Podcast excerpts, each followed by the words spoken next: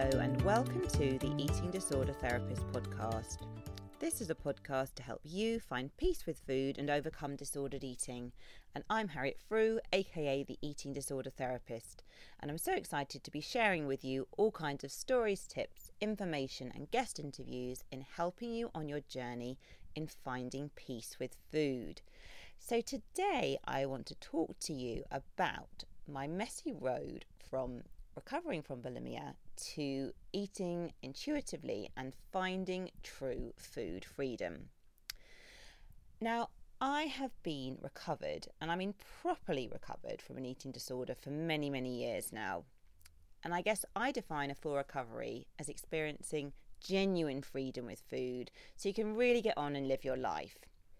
So, this doesn't mean, I guess, having done some weight restoration but still really struggling in your head. So some people may recover in terms of have you know doing the weight restoration but still in their head they feel completely preoccupied with food all the time and they're holding on to lots of rules or there's this constant kind of gnawing preoccupation to diet or lose weight or feeling really dissatisfied with their body so for me what true recovery means is things like this i can eat out anywhere you know, and I could do it last minute if you sprung it on me. In fact, do you know what? I would actually really welcome any chance for a meal out right now, particularly after lockdown. And my focus would really just be on enjoying the food, who I was with, and the fact that I wouldn't have to do any clearing up afterwards. it also means that I haven't binged for a very long time. And I may still eat for emotional reasons at times, because some emotional eating is part of life but I have other coping strategies in place. So, food is not my only self care or emotional outlet. It also means I don't weigh myself or I don't look in the mirror judging my body. My weight is stable, and I think I can tell that really from my clothes. I don't weigh myself. But I know that my body is in its sort of set point range and I know this because I'm not having to fight my appetite or be preoccupied with food to stay at this point. It's something that is just kind of in the background. I'm not having to focus time and energy on thinking about it. It means as well that when I exercise, I feel like doing it. And I do really value my health and moving my body. That is an important part of my life. And I want to live to an old age.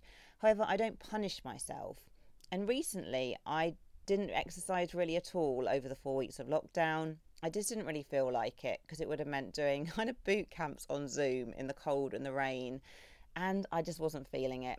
But now I kind of have the flexibility to know that I can take a bit of time out and actually it doesn't really matter. I want to exercise when I want to and for the joy of moving. It means as well that I have freedom in life from day to day. I don't have to plan around rigid routines about eating or when I'm not eating, and food is really in the background of life rather than something I'm focusing a lot of time and energy on. Now, having said all this, it's taken me a while to get to this point. You know, I didn't one day decide to recover from bulimia and then wake up the next day and everything was just roses and, you know, all easy. Far, far, far from it. So, I'm going to share with you some of the stages of my journey to give you hope and perspective on how a recovery journey can look like. And of course, this is my journey, and everyone's is very individual and unique. So, yours might be very different. But I guess I just want to kind of really give an insight into the picture of what like real recovery is like. It is quite an imperfect process. It's often two steps forward, um, three steps back, whatever. Um, but I want as well to pass on some sort of hope and motivation to keep you kind of inspired to keep going with those baby steps because you may feel that you're on the recovery road at the moment, but you might not feel that you can see the end in sight by a long way and you might feel like giving up. So I really want to help you to keep going. So let's just talk a bit more as well first before I tell you more about my journey. Let's talk a bit more just about kind of eating intuitively and what it really means, sort of generally, to have a good relationship with food. So, when we're eating intuitively, it involves going back to basics. We listen to our bodies and we sp- respond to its their cues. It's their cues, sorry. so, you eat when you're hungry, you stop when you're full. And as well, when we're eating intuitively, we're kind of rejecting dieting So the food police rules and dietary restrictions are thrown out the window with gusto. Everything is suddenly back on the menu, from delicious gooey pizza to soft, fluffy croissants, all the foods that would be strictly avoided on a diet. And it's a return to eating previously forbidden foods out of a genuine desire to satisfy hunger, stimulate taste buds, and take satisfaction from eating. So it's not a mindless stuffing of biscuits at the cupboard door to numb the stress of a hectic workday. And intuitive eating encourages body respect through self care and gentle movement. And of course, like when we talk about it like this, doesn't it all sound so natural and instinctual, like breathing in and out? But of course, although it sounds simple, it's not, because it's sadly become very complex. In a culture where a smaller body is deemed better at whatever cost, and diets are sold by multinational companies in brightly coloured packages called wellness, it's tricky not to be seduced down this road.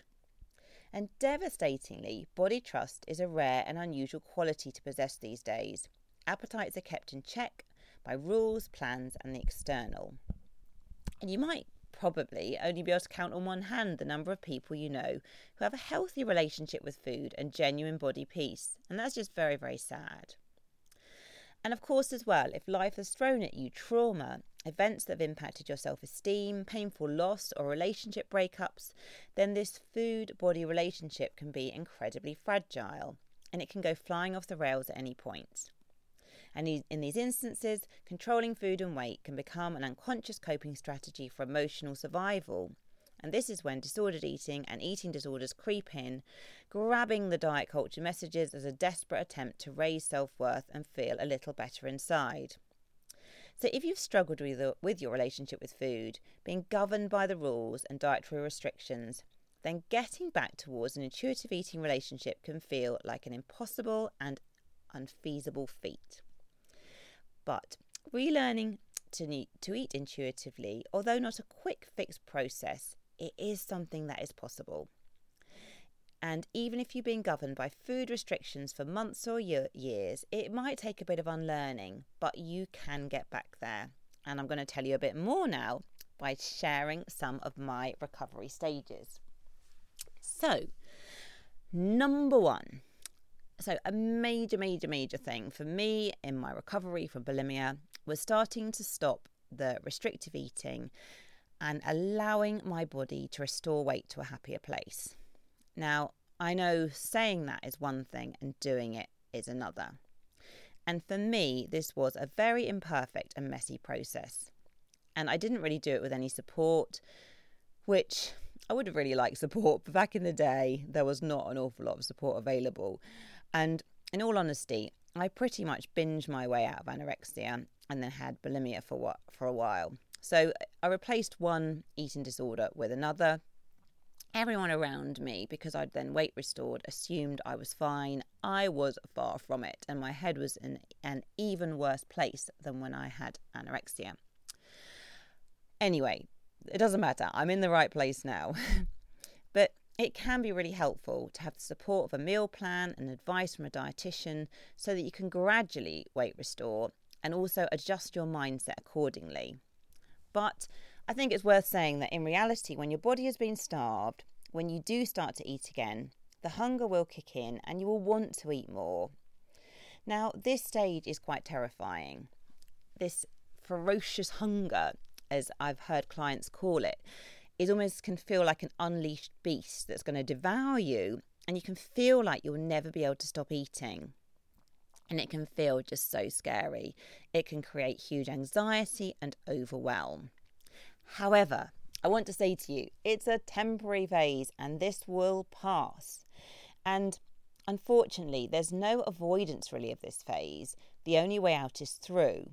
And actually, if you can really allow your body to have the foods that it needs, this messy process will be shorter. Whereas if you are kind of in a kind of semi recovered state for quite a while, you could be in this kind of messy phase for quite a while. So, although it's really, really hard short term, it can be a really, really helpful thing to kind of go more with your hunger.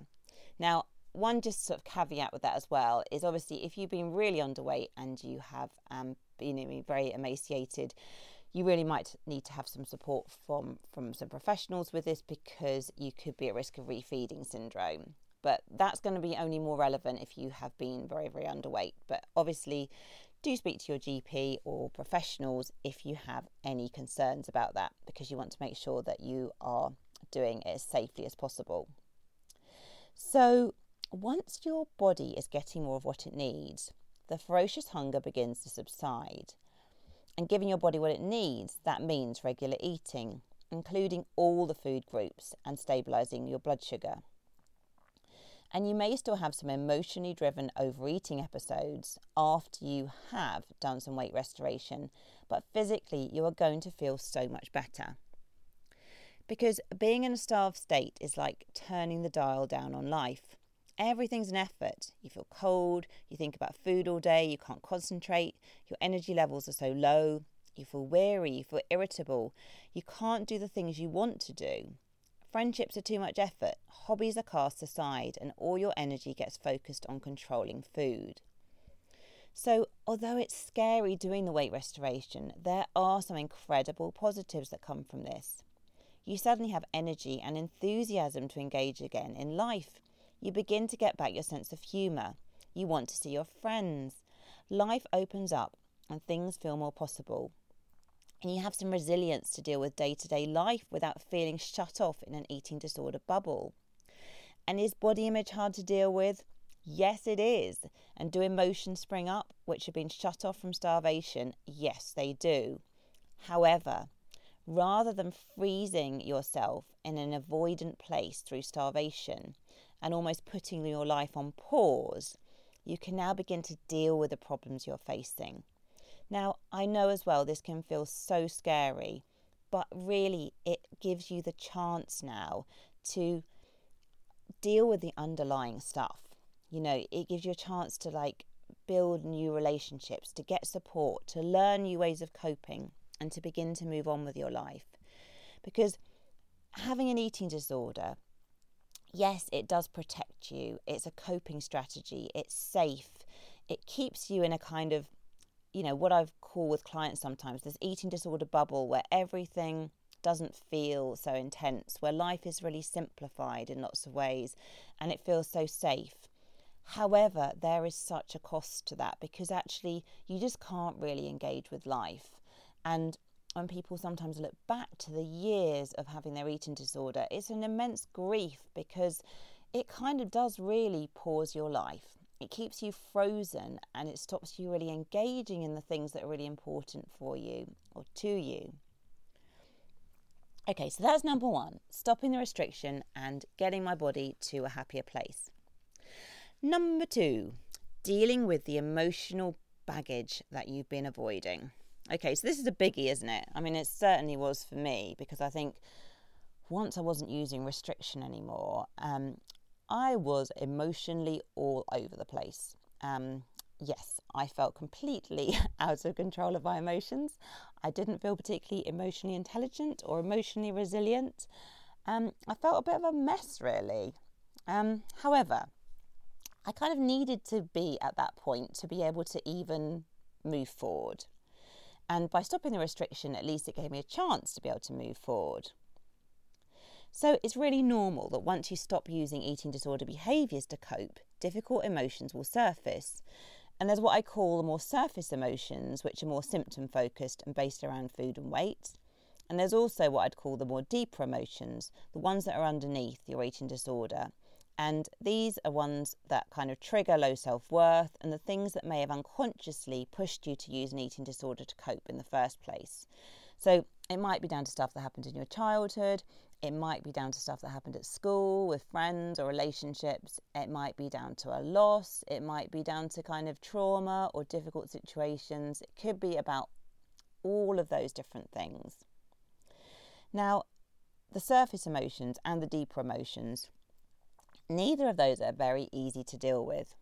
And in the early stages of recovery, you can feel that your head is in a constant conflict, and it can be incredibly tempting to revert back to old ways of coping. However, you're going to need to learn new ways of coping with emotions.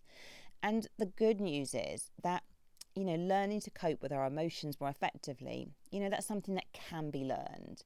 Yes, it's harder having to learn it later in life when you haven't maybe kind of learnt that as a child, but it's really possible. Because if you don't learn new ways of coping with your emotions, you could just bounce from one eating disorder to another. So you may look recovered, but behind closed doors, you might be binging or purging or controlling your food or being super healthy and being governed by lots of rules. So in reality, you're not really kind of recovered from an eating disorder. You know, maybe your weight restored, but you're not fully recovered. You know, the emotional part is so, so important. So, this is when, as well, relationships are really going to be key in helping you go forward. And it might well mean that you need some distance from trigger situations or people that didn't help, perhaps in the past, with your self worth or self esteem. I know for me, I went to Australia for a while to get some space. And obviously, you don't all need to go to Australia, and it's not very um, possible in a pandemic anyway. But um, it's something about having some distance, okay? And sometimes that can help to have some ge- geographical distance. And it means as well drawing people closer to you who can help. So it might be professionals like a counsellor or a dietitian or a support worker. Um, it might be good friends as well.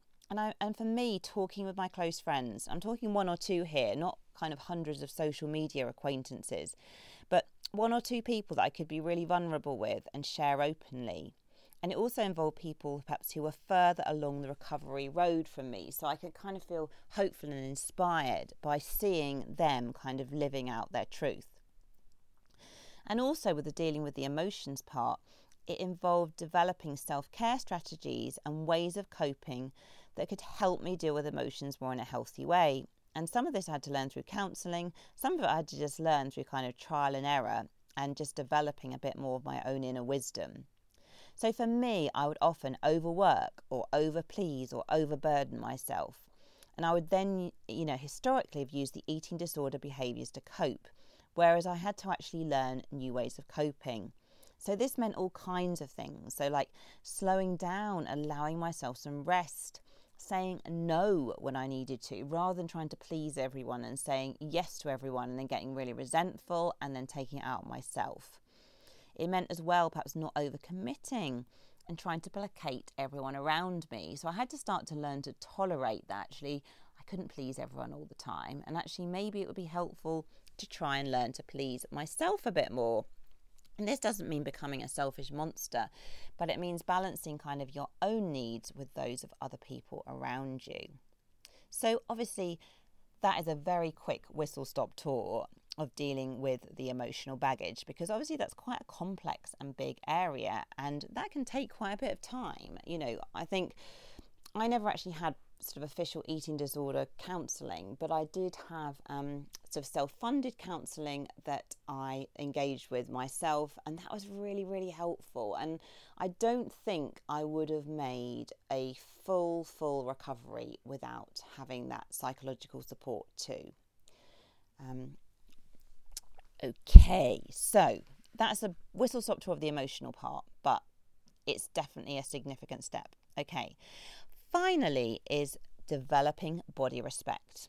Now, I think the body image part of eating disorder recovery can often be the hardest because we live in a culture that values smaller bodies, and these toxic messages have been drip fed to us over the years since we were born. So it is really, really, really, really, really, really hard to reject these messages. Now, for me, once I was about 80% recovered, I was still tempted to dabble a bit in dieting now and then. Although I knew not to take it too far because of, for me, being really starved and really underweight just didn't work. And it just resulted in me having such massive binges and I was in such a terrible place. I knew that I couldn't go back to that. But I would be a bit tempted sometimes, perhaps with, I don't know, wellness and going to the gym, being a bit more lean. I don't know, you know, kind of following different sort of plans, but never really sort of sticking to them. But there are certain things that really helped me to get to the place where I am today, where I genuinely feel I have good body image and where I have kind of let go a lot of a lot of those things that were holding me back. So these are some of the things that have helped. And if you listen to my podcast episodes before, you will relate to some of these, and I've probably heard them already, but I think helpful to emphasize. So for me, number one, knowing that in 10 years' time, I will probably long for the body I have now. Okay, it's going to be downhill, isn't it? With skin elasticity, strength, and youth. So, actually, it's so important to remember to appreciate the body I have wholeheartedly today because actually, thankfully, I have a healthy, functioning body. I'm free from illness. Um, you know, I don't have an eating disorder. If I wanted to, I could sprint to the end of the garden if I needed to. Um, I could run for a bus. I can lift things up. I don't have aches and pains in my body. And I am really, really grateful for that. I try and remember that every day.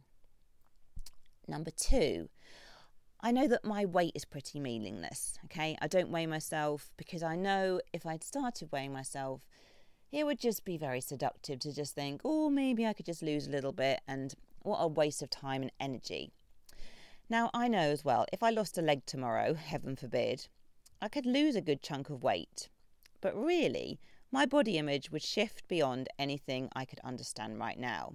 You know, if I suddenly lost a limb, I'm not really going to care about how fat my tummy is or anything. I would just be longing for that mobility and just having a healthy functioning leg.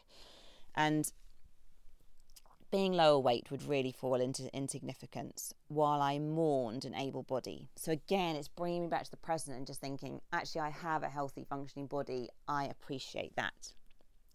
Number three, appreciating my body for what it can do. Aesthetics are temporary, and even if I could wave a magic wand, a perfect body, whatever that means, it doesn't bring happiness. You know, what really brings us happiness is feeling connected feeling we have meaning, feeling we have purpose, feeling that we can be creative, feeling that we can get out in nature, feeling that we can enjoy aspects of the world. And actually, by being a certain size or a certain weight, it doesn't bring happiness and self esteem that we long for.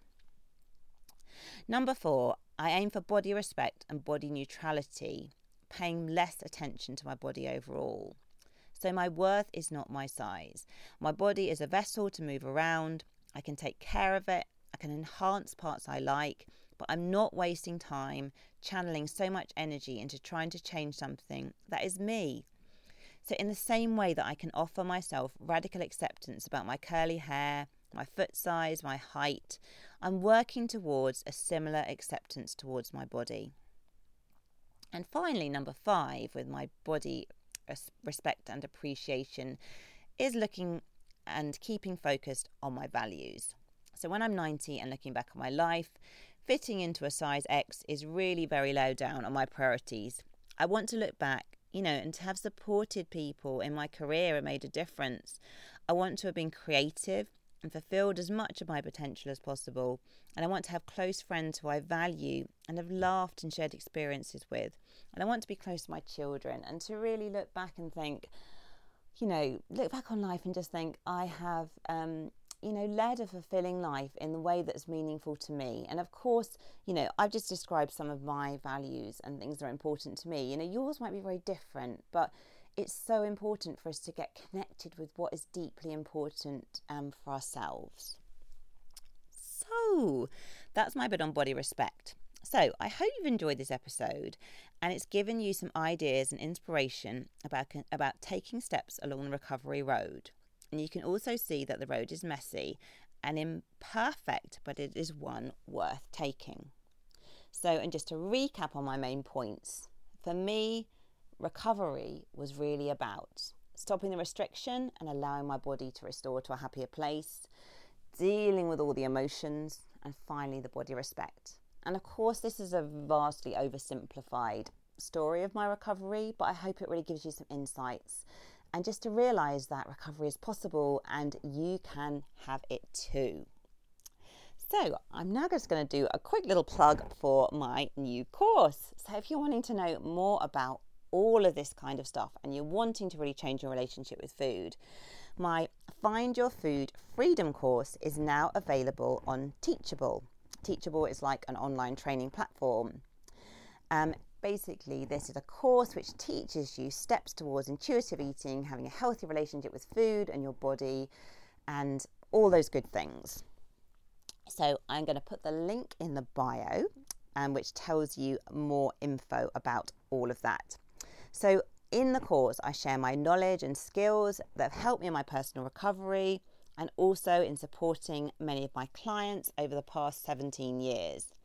So it's a mixture of text and videos. You also get email support from me. Um, it's self-paced. It's over 10 modules. So yeah, you can kind of do it at your at your own pace. I originally designed it to take place over 10 weeks, but you can do it in a shorter or as long a time as possible. So it's packed full of all my best tips and strategies. There's a loads in there. Now the course price is £123 plus VAT, but at the moment I've got 25% off up until New Year's Eve using the code food hyphen freedom. So the code is also in the um, show notes below.